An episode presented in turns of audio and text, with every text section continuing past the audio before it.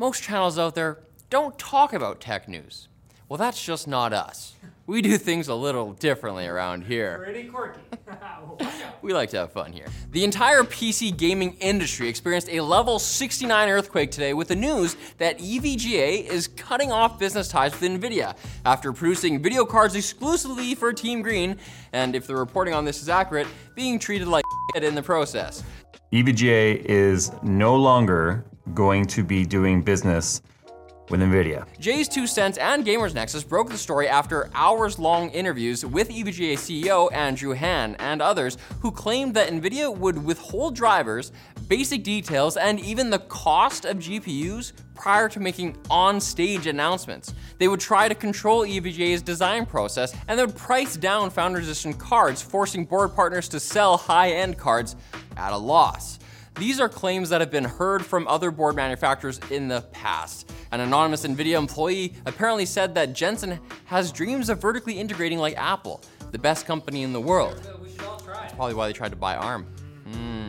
Still, despite 78% of EVGA's revenue coming from video cards, the company says they're not partnering with AMD or Intel instead. They're done making video cards altogether. That's so ballsy. Yeah.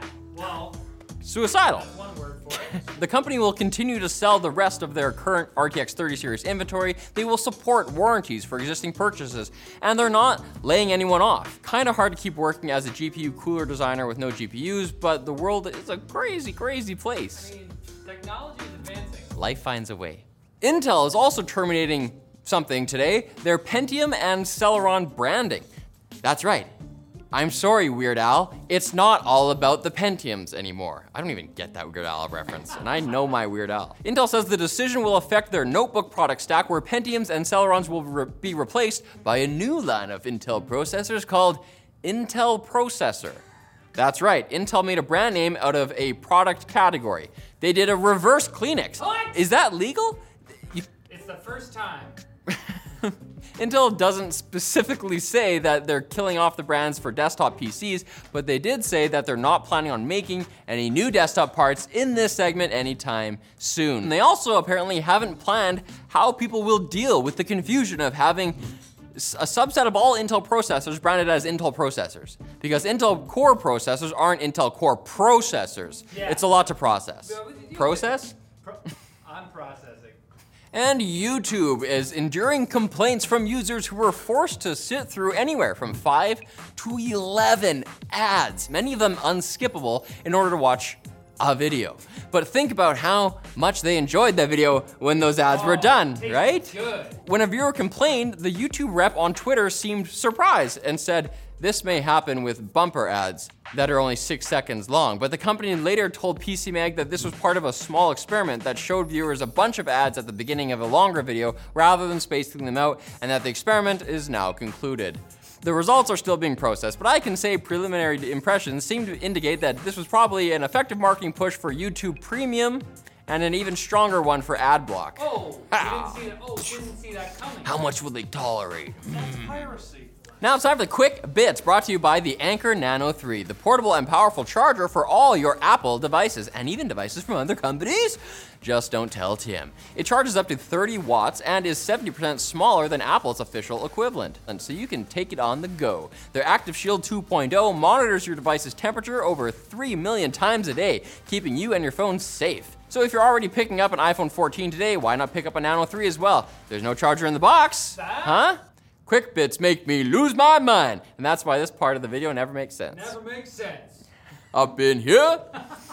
Uber reportedly suffered a data breach significantly worse than the one back in 2016. This time, the company's entire network may have been accessed by an 18 year old hacker who tricked an employee into giving him an admin password. Social engineering. We've all done it. It's still not clear just how much data was compromised or what the impact will be, but according to analysts, it looks bad. We might have to go back to using regular taxis. What? That kind of bad. Or just picking up our own food. No other way. What do I have to like kill it too? TikTok has had enough of other companies copying their format. The platform just announced TikTok Now, which clones the signature move of the growing social app BeReal, which invites users to take a photo simultaneously from their front and back camera at a random time every day. I guess TikTok figured that it's time to play the same game as those that wronged it. But doesn't it realize that by doing the same to BeReal, it's simply perpetuating the cycle of violence onto new, impressionable, and social apps? Make it stop. Break the cycle. Stay inside, play games instead. AI company Adept, Adept?